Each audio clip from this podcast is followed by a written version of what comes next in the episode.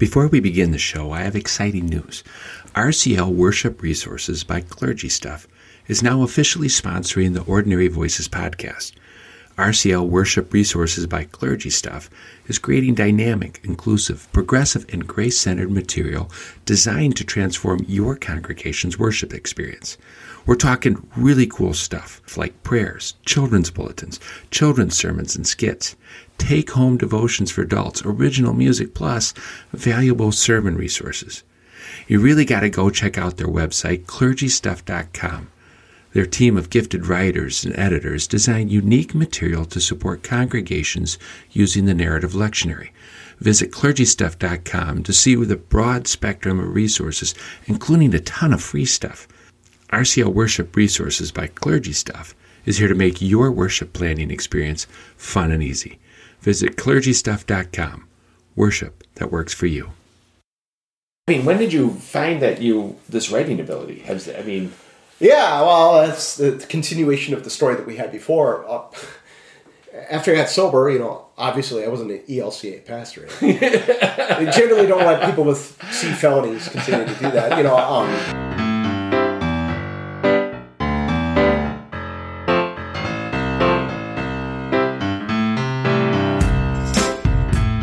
This is Ordinary Voices, inviting ordinary people into conversations about life and faith. I'm your host, Eric Elkin. I created this podcast to help me, a pastor, better understand people and the way they view the world. Now I'm inviting you into the conversation so together we might listen. Listen for the extraordinary stories dwelling inside every ordinary voice. Guests on the show are not authorities. They're simply people willing to share with us the authenticity of their own thoughts. I try to provide guests the freedom to talk and let them determine the direction of the conversation, then reflect upon the things I heard them say. Each show, I ask listeners to listen like a good camp counselor. Good camp counselors allow children to express themselves without judgment. They listen for what the camper is trying to say. People who listen tend to understand each other better, and we live in a world desperate for ears.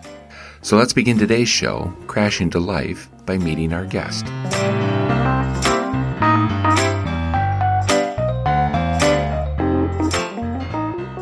Well, I'm Dan Maurer. Uh, Daniel D. Maurer is my author name that I use. Uh, I'm a published, uh, 10 times published author of uh, children's books, but also um, books for adults.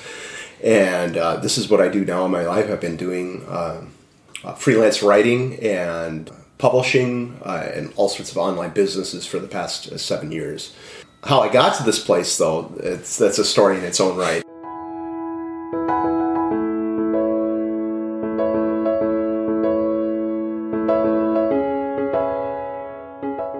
Dan and I crossed paths years ago in seminary, but Facebook reconnected us. His story is compelling, as you will learn, but I was also fascinated by his work to give voice to other people's stories.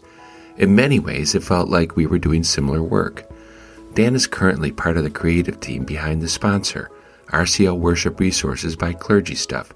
It was a result of this interview that Dan discovered the Ordinary Voices podcast, and thus their sponsorship. He also designed the new Ordinary Voices website, so you need to check that out when you're done. But the real story is about how he got to this point. It's a story about crashing to life. Let's listen.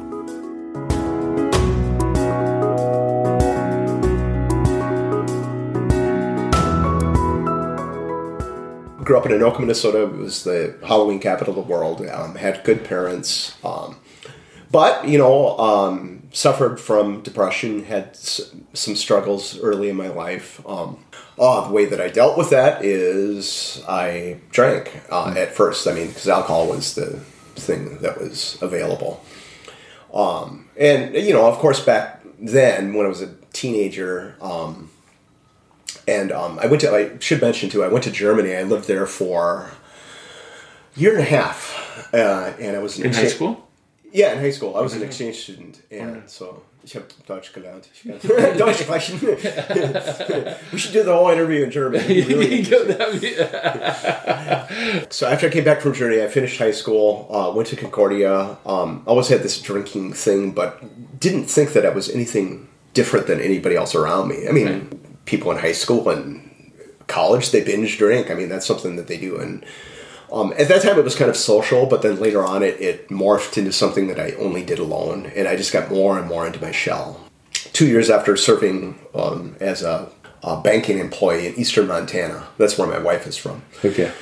we decided to go to Wartburg Seminary and then started there in 97. And uh, during that time, I was diagnosed with ulcerative colitis, and that, that really changed everything. So, um, ulcerative colitis, what it is, is it is an autoimmune disorder of the uh, large intestine. It's basically where the mucosal layer of the large intestine decides to eat itself. Um, you know, you've got cramp and you've got blood. Um, it's just not very nice. so, Those are two things that don't belong together. Exactly. So one time I, I was having a flare up um, after I'd been diagnosed, and I told my wife that she needed to take me to the emergency room. And I don't know if the doctor there made a mistake or he actually thought I was in that much pain, but he gave me three refills of, I think, 20 or 30 Demerol, which is a very powerful opiate. Now, there was no way I needed that much. Maybe on that day I, I could have used that and it would have been all right. But I went through one script and went through the next script, and it was like the third script, and it was gone. And then I got dope sick after that. You know, I had withdrawals. I didn't know what it was, but I just thought I had the flu or something like that. That was it. Opiates took me to the place where I wanted to be. Yeah, much more so than alcohol. Alcohol, by I mean, I I do tell people in my recovery life that uh, I'm a recovering alcoholic because I drank alcoholically. But if you took all the drugs that I had taken in, in life and placed them here on the counter, be sort of amazing looking at them all. but you know, alcohol would be one of the last ones that I went to. I mean, Right. opiates would be the first.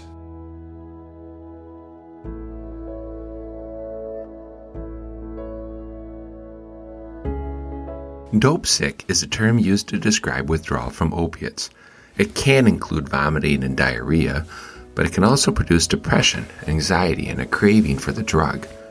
One of the reasons Dan prefers opiates is that alcohol did more damage to his body.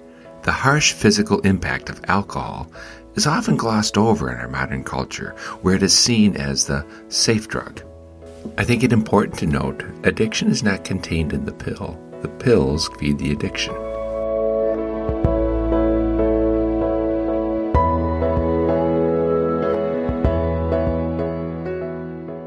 Started serving a parish in western North Dakota. I was happy with that. Um, I'm an outdoorsman. I enjoy hunting, and uh, I enjoyed life on the northern prairie. Uh, I had a good first call, but about after three years, I just thought, you know, I don't want to be doing this anymore. And here I have a graduate degree, and my wife uh, is wonderful. The way she's put together, the way she's wired, is she is a nester. I mean, she likes to make her nest, and that's where we stay. I mean, we Right. I could have we could have stayed in Underwood, North Dakota. I think for the rest of my career, and she would have been fairly happy. I think. Right. In 2007, we moved from Underwood to Williston, um, which was unique because the oil boom was hot. Everything was really big. We were afraid that we weren't going to get housing when we went there, but we did find a house. We were very fortunate, purchased that there, and um, but of course, I, I took along my addictions with me and all my problems. Never in, in Underwood never came out in the congregational setting. And, and that's the congregation, but I mean, they, they saw other problems because, of course, addiction causes all sorts of issues. Right. I mean, I, I have a lot of uh, shame that I've had to work through in the past where I picked up my kids in my pickup truck drunk and drove them home from daycare. right. You know, I, I just thought always, well, you know, I'm in control and I'm not like other people. Well, that is one unique thing that you get with every person who deals with addiction in their life. They all think they're unique. Right. Every single one of them. when you're talking about addiction recovery, the way that the media portrays it is totally unrealistic. You watch any sort of uh, movie that portrays the old drunken detective who it, you know, he's hitting it hard the whole night, and he's just pounding whiskey shot after the next. He wakes up and walks in to uh, talk to his supervisor, and the, and the captain at the police department says, Boy, John, you look like shit. Are you? Can you do this? Oh, of course I can. You know, I'm the tough, Mr. Tough Guy. And then he goes out and he solves the crime, and everything's fine. He, you know, he gets the girl, and that's totally unrealistic. The way that drug use and alcohol use are, are portrayed in the media continues to be unrealistic. And the stark reality is, is addiction is an absolute pandemic around the world, epidemic in, in the United States.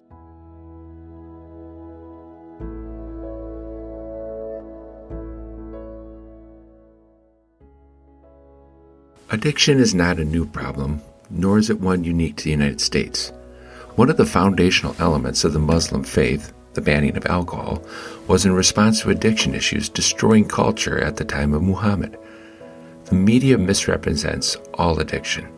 Drugs are demonized, alcohol is glorified as a functional outlet, when both are equally destructive to the addict. Again, you need to know addiction is not just about the substance, the issues are deeper, as Dan will explain. Dan is also a speaker for the Hazelden Betty Ford Foundation, the nation's largest nonprofit alcohol and drug treatment center. They published his first significant writing endeavor, Sobriety, a graphic novel.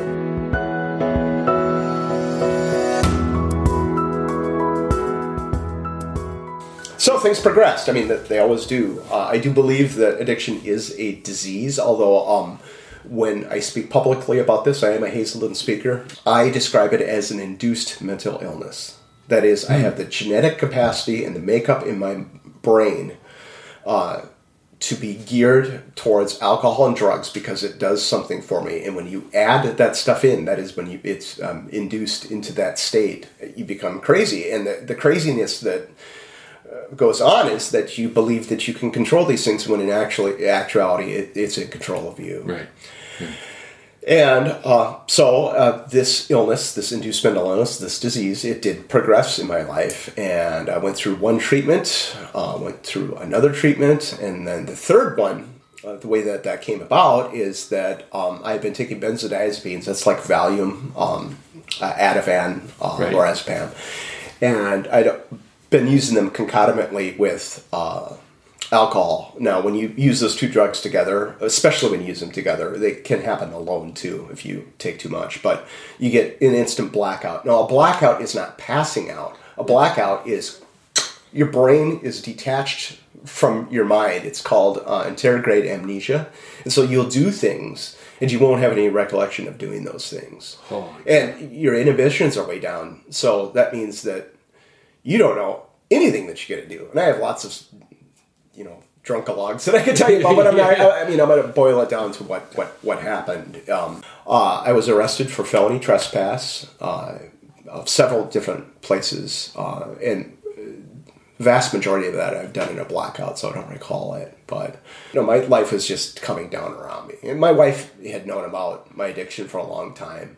But at this point, it was like, you know, do or die. You need to really, really evaluate what's what's happening in your life. In the congregation, were they noticing this? Were they? How are they? Oh, definitely. I mean, the last one where I served, I- was I was completely dysfunctional at that point. I mean, I was making my morning worship, but didn't know what I believed at all, and it just just kind of going through the motions. Uh, and- and what I say, the way that I perceive it is that God didn't make me be in this situation. This was a bad thing. It was a bad thing for my family. Everything.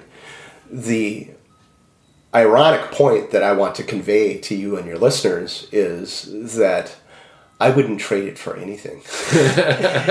I am the person I am today because of the bad things that happened to me and the work that I had to do. And I have my beliefs today, my convictions, because of those bad things that happened. So, what's important, why this is important to other people, especially when they deal with family members and peop uh, people that they know, loved ones in, in addiction, is that um, people can and do get better. There are millions of lives in the United States where people have recovered their lives uh, in uh, long term function. I've been sober for seven years now. Right. Part of my higher power was the Williams County Sheriff's Department. you know, you know, the other part, you know, was was my wife and uh, you know my family, my friends. Right. Um, the other part, I believe, was the infinite one, God.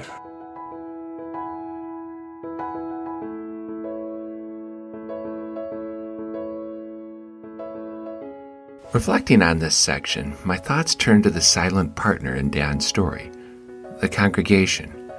I followed a pastor who had addiction issues. Like Dan, his behavior was destructive to himself, his family, and the congregation. I never felt anger towards him, but people in the congregation did.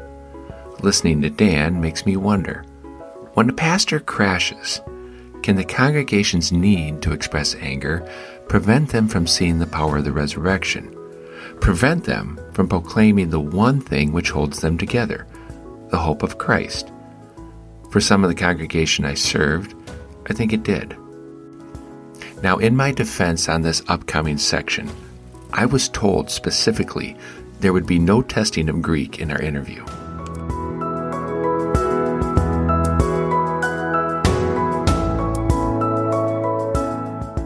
I have some tattoos on my arms, and you have to describe. uh, Let's test you. Oh, Let's see right. if you remember what this. Um, It starts on this side.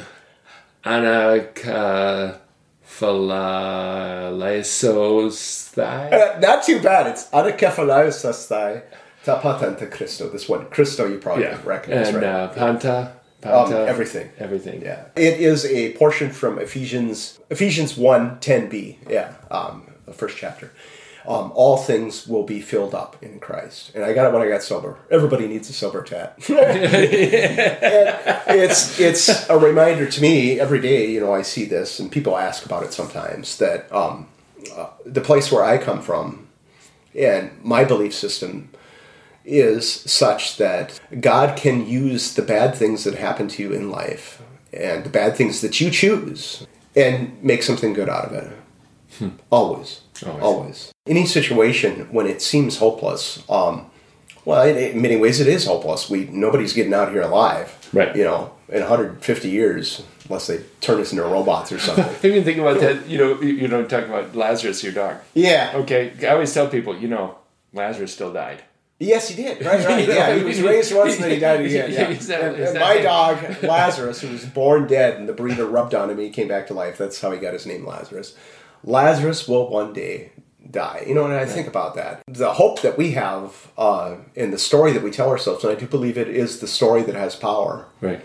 is that there's a hope beyond that. And it's completely faith. There's nothing in the universe that can prove this, there's nothing that can disprove it. Yeah. Why do we have this belief? Is it because of some psychological need to, to comfort ourselves, to live with the ennui and um, nihilism of, of existence? Perhaps, yes. But I just do. And I, I dabbled a little bit, especially after I got um, sober. I dabbled with atheism and agnosticism, and it didn't work for me. And the reason why it didn't work is that's not the person who I am.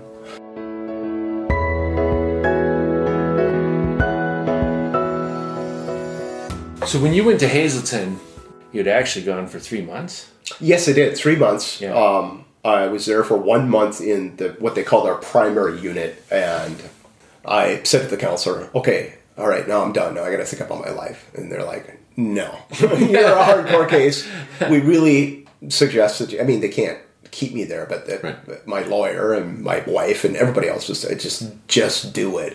You know." Right. Um, I was fortunate; my health insurance paid. Many people now, um, their health insurance isn't paying.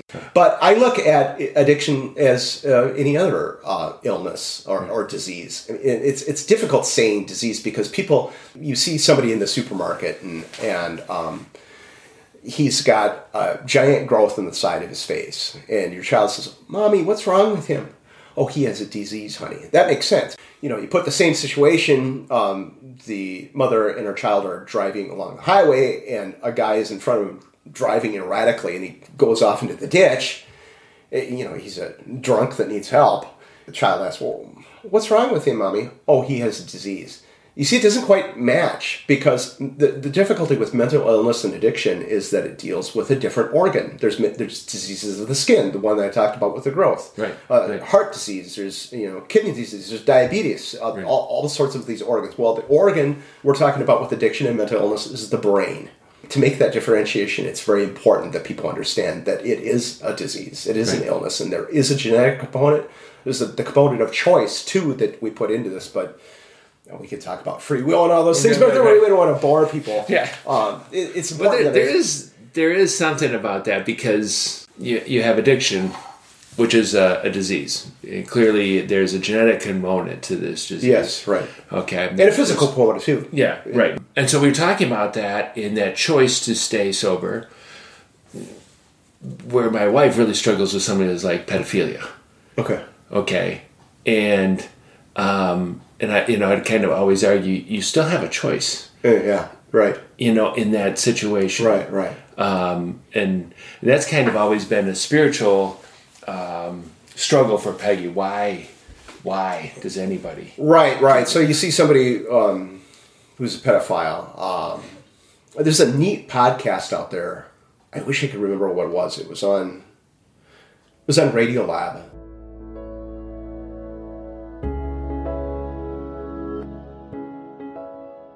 We have a convergence of thought going on here. The Radiolab podcast Dan will talk about was a 2003 episode about a man diagnosed with Kluver-Bucy syndrome, a condition caused by damage to the anterior temporal lobes of the brain. The person interviewed in the podcast, Kevin, argued he had no control over his criminal actions, which gets to my wife's point. What do you do with people who have no neurological control over their actions? What, what a horrible life to the person and the victims. My counter to her question is to say you still have a choice. When someone is diagnosed with a genetic condition, you have a decision on how to respond. For example, Dan has the disease of addiction. To be healthy, he needs to maintain his sobriety. In short, it's a decision, a choice he has. But now, as I listen, I'm not sure it's quite that simple. So let's let Dan explain.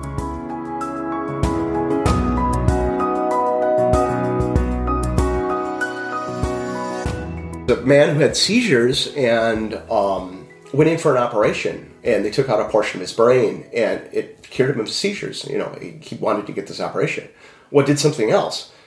It turned him into that where he really got off looking at pictures of young children naked. Holy. And so yeah, it changed him. Taking out that portion of his brain changed him. And this this is this is what what people have to understand, and that's why it's scary the brain illnesses because it freaks us out. Right. And also, I mean, it brings into question all these things about what what really is free will. I mean, is this something that is just uh, gray matter up here, or is there is there something metaphysical connected with it? There's a drug that has a black box warning. The drug is called Requip and it's used for restless leg syndrome and a few other situations. It's a dopamine um, modulator, modulates Okay. the dopamine in your brain. And one of the black box warnings that you have on there, two of them actually, one is you be, you can become um, a compulsive gambler, and you can become uh, sexually compulsive also. And wow. yeah, no, it's real. I mean, so you, Yeah. you take this drug, and this is what happens. You know, when people say, "Well, yeah, you have a choice," well, hold on now. Do you really? Wow. It brings into question the whole issue of what what free will is. Um, Well, in the case of addiction, you know, I, I have to um, maintain myself. In my modality of recovery that I use is, is twelve steps.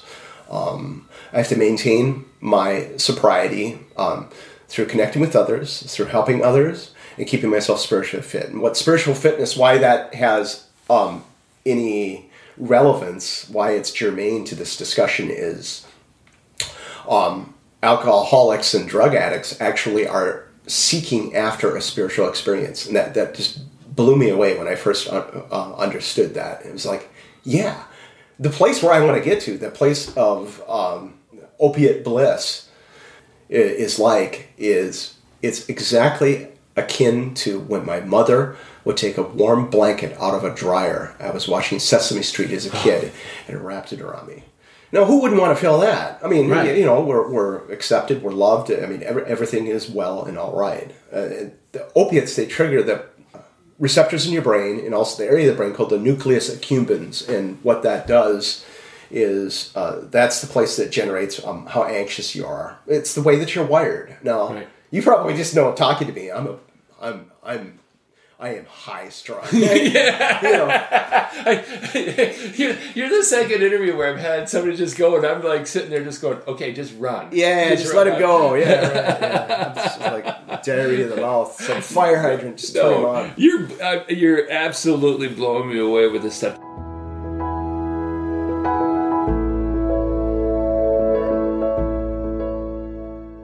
We see a person whose life is destroyed by opiates and wonder why you would ever want to do that to yourself. But here Dan tells us opiates trigger the deepest place of spiritual comfort and ease to an anxious and fearful soul. Who wouldn't want that? But it's a lie. What feels like comfort is actually destruction. For Dan, sobriety is not found in a decision, but in being disciplined to spiritual health. A discipline he found when he crashed, in short, when he crashed to life. After this brief commercial, we'll make a transition from Dan's story to the use of story for coping and transformation. I want to thank you for listening. Ordinary Voices is about listening to the thoughts of ordinary people in hopes it will build a better understanding of each other. If you're interested in listening to more Ordinary Voices podcasts, go to the website ordinaryvoices.org or follow it on iTunes and Stitcher. You'll also find ordinary prayers, podcast prayers to invite ordinary people into ordinary conversations with God. Go to the website ordinaryvoices.org and check out the Spirit Garage. If you just want something to read, sign up to receive the devotions on the website ordinaryvoices.org. Ordinary Voices is a listener supported show. If you enjoy it, please consider financially supporting it on the website ordinaryvoices.org. Also, check out RCL Worship Resources by Clergy Stuff, dynamic, inclusive, progressive, and grace centered resource material designed to transform your congregation's worship experience. Visit clergystuff.com to see their broad spectrum of resources, including the free stuff. clergystuff.com. Worship planning made fun and easy.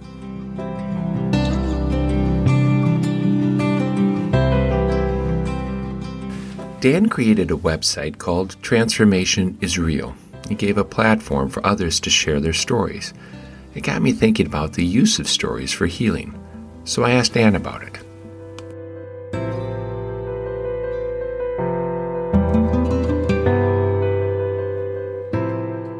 You start diving into people's stories. Right.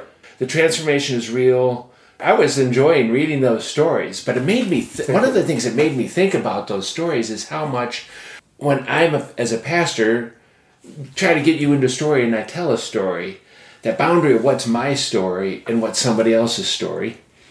Um, it, it, can, can, you claim that kind of thing? But it was interesting. The one that really caught me was um, somebody that um, had been raped and talking about how the media takes their story. Mm-hmm and when you take the story, in some ways it does even more damage to them. And I just kind of mm. even talk about the use of story in in in, in coping mm-hmm. with life. I don't know if you. Yeah, let sense. me talk about a couple things. You're referring to my website, uh, Transformation is Real. You can find it on changesreal.com. It's still up there. Um, I told you, Eric, I'm no longer doing that because life has gone so many other directions. So right, um, right. Uh, my life as a writer has has changed. Um, you can only do it, so much. Yeah, it, it, right. Um, uh, human beings are story creatures. Hmm. Let me say that again because if you hear nothing else in this podcast, I want you to hear this. Human beings are story creatures. We are the only species on the planet that thrives and understands the world through the stories we encounter. The way that works in everyday life, eh, eh, you know, if I open up my computer to you and I'm showing you a bit of web web code and I say, yeah, this this href over here, this makes a link click over there. I mean, it's unless you really dig that sort of thing like I do, mm-hmm. it's kind of boring, you know. Right. Uh, but if I sit down and I share with you my story of addiction and recovery, you immediately get drawn in because you, you begin to uh, wonder what ended up happening. Um, how does this story relate to my life, and, uh, and how does it work? Um, uh, there's a reason why books and online media and movies and especially movies now, uh, mm-hmm. TV shows. Uh, we're living sort of in the golden area of TV. It's ironic because it's all online, but right. why, why does that continue to draw people in? Why do people find entertainment through it? Because they're stories. And um, that's, in fact, the best stuff in the Bible. They're stories. Jesus tells really weird stories. They're called parables. People often think, oh, yeah, parables are so natural and stuff. No, they're not. They're the weirdest thing ever.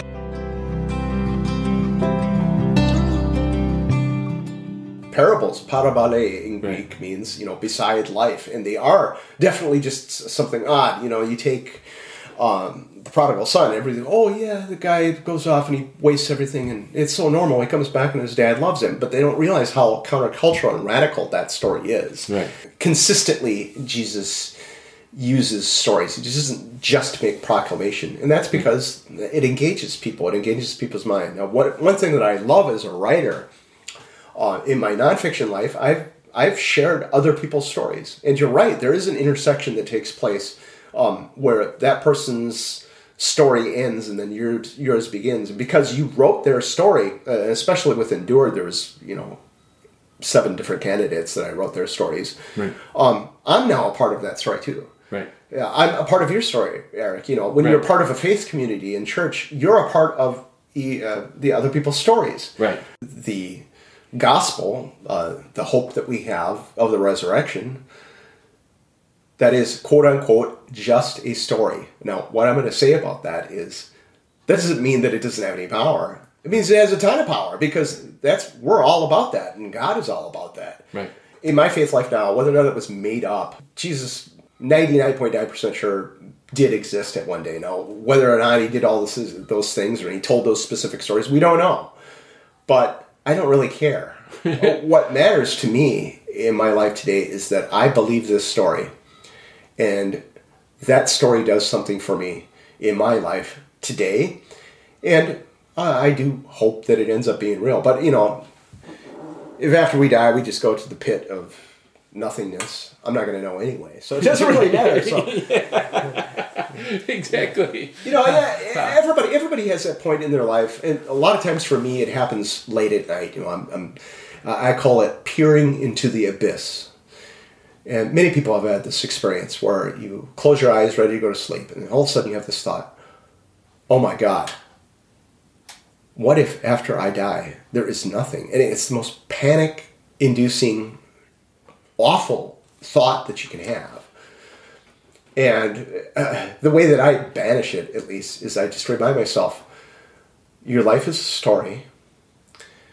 That story somehow goes on, and there's something bigger than you out there, and you don't have to worry about this. Right. And the universe is a very large place. You know, right. how many billions and billions of stars that we have out there. I mean, it, it, physicists at this point, they don't even really know why matter exists. Why does anything exist? Right. We, we came out of nothing. Um, the Christian principle and Jewish principle of um, that God created out of nothing, that at least theoretically has been confirmed with theoretical theoretical physicists saying that uh, you know the Big Bang started from nothing. Well, what was before the nothing? Well, nothing. And the direction at least my writing life is going, this is apropos all this stuff that we're talking about, is I would like to write uh, uh, theological science fiction fantasy. Oh. And so I'm switching my writing life to going from nonfiction to fiction because fiction's always been my first love. Um, it's what I really uh, uh, write well. Uh, you're going to get sucked in right away.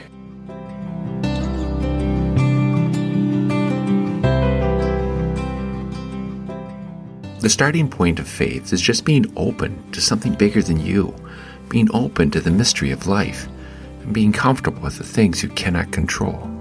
The next step, like Dan suggests, is weaving your story into the story of faith. This is something I believe the broken understand better than anyone.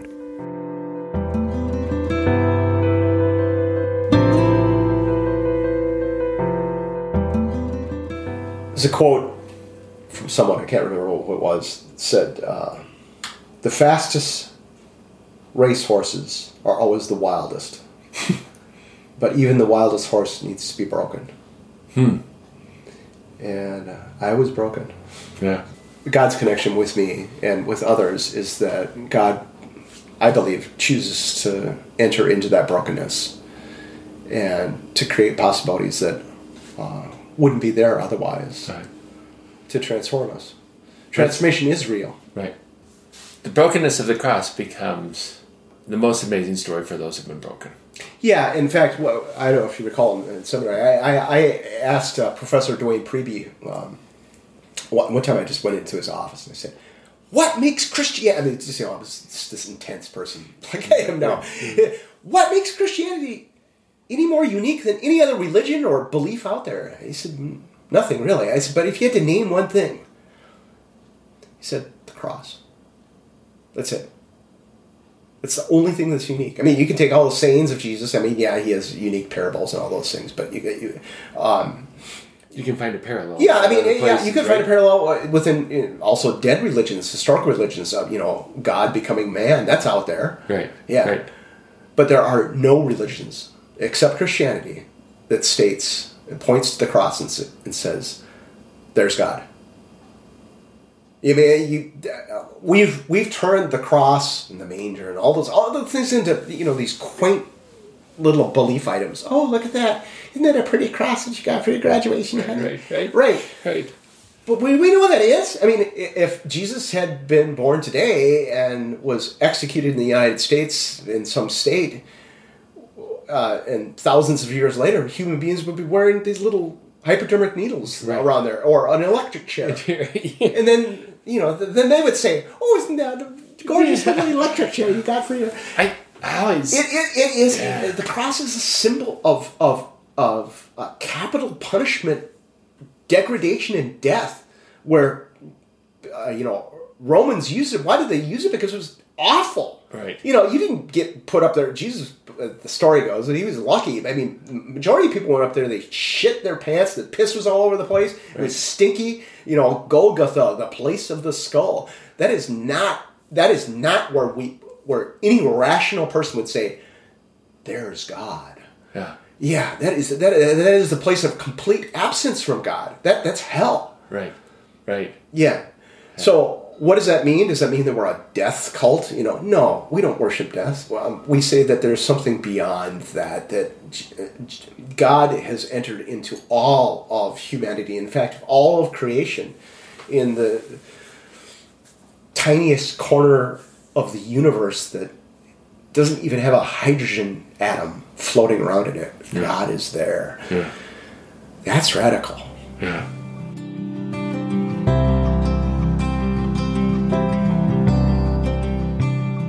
Listening to Dan, the words of the second chapter of Mark come to mind.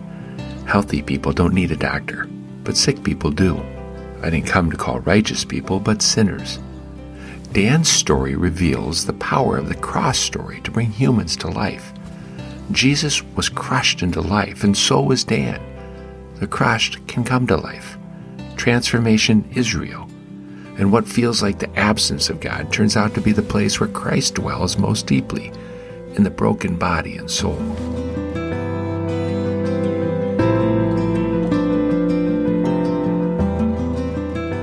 I mean, you don't have to have faith to believe that people can transform their lives. No. Yeah, you don't. know. you don't need to. Yeah. But you're not eliminating that. No. You know, why do I keep going with faith? Why does anybody keep going with faith? Um, we, we don't have answers to that. It's just it's just who we are. It is what it is. Yeah. Life isn't like a story. Imagine if you had to go to a movie. The entire first thirty minutes is somebody washing the dishes, and then they go use the bathroom, and then you watch them pull the covers over and go to sleep for a bit. And that was the first thirty minutes of the movie. You'd say, "I'm out of here. this movie sucks." Right. Right.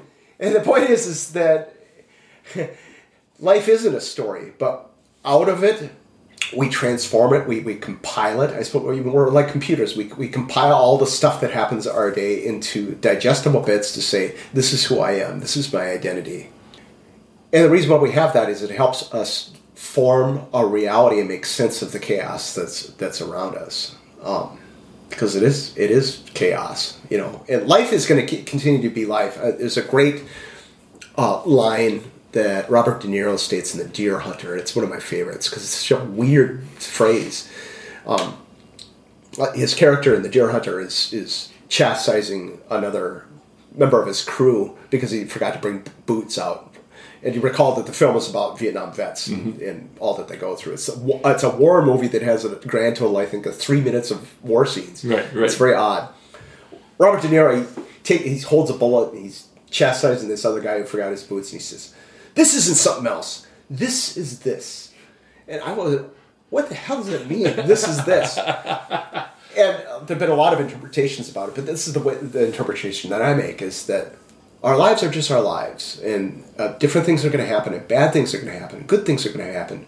Life, that's what it is. Um, the story that we frame around that life uh, matters, and it makes a difference. And in fact, you have the power to transform your story because you can view it from a different perspective. That's the main point that I bring out in my book, Endure. Is that if you have a spiritual asset, say mine was honesty if you begin to embrace that, you begin to see the world in a new and a different way.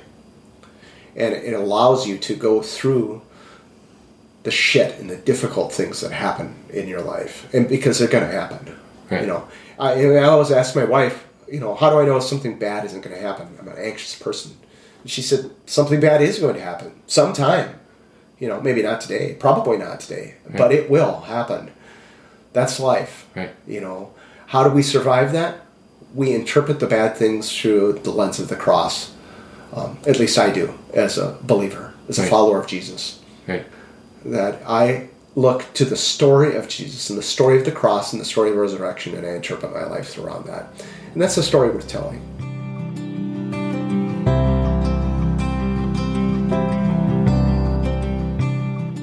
In my life, there have been a handful of truly transformative conversations which have informed my faith. I would include this as one. Stories are powerful, perhaps one of the greatest powers in the universe, because we know, even if it's not always evident, stories are about truth. A truth we can taste, see, and feel. They're not facts. Facts are easy to digest and manage. Truth, however, is something bigger than the human mind can completely comprehend and definitely cannot control. It always escapes the mind's yearning for proof. Dan, his story, his life, his faith modeled this point. Explaining physiological and neurological components of his disease are fascinating and help his recovery. But life and truth are in the story. Truth, like a story, is always helping people be made new. Faith is not about what you do for God, but what God is doing in you to help you find new life, which is always the story. And like Dan said, is why the story is worth telling.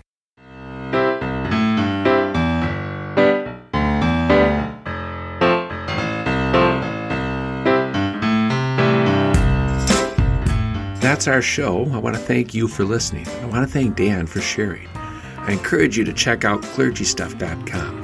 RCL Worship Resources by Clergy Stuff is where worship planning is made fun and easy. Seriously, check out all of Dan's written work. Search Daniel D. Maurer on Amazon.com and you'll find his books Sobriety, a graphic novel, Far Away, a suburban boy's story as a victim of sex trafficking, and his newest book, Endure The Power of Spiritual Assets for Resilience to Trauma and Stress. It's really a fascinating read. My next interview will explore recovery with Patrice Salmieri, who is the Executive Director of Recovery Advancement we will talk about the risks and rewards of addiction recovery among college students. Until then, check out the website ordinaryvoices.org. If you like what you heard, please share it with a friend. This is a listener supported show, so if you enjoy it, please consider financially supporting it by clicking the donate button on the website ordinaryvoices.org. On behalf of all Ordinary Voices, thanks for listening, and I look forward to our next conversation.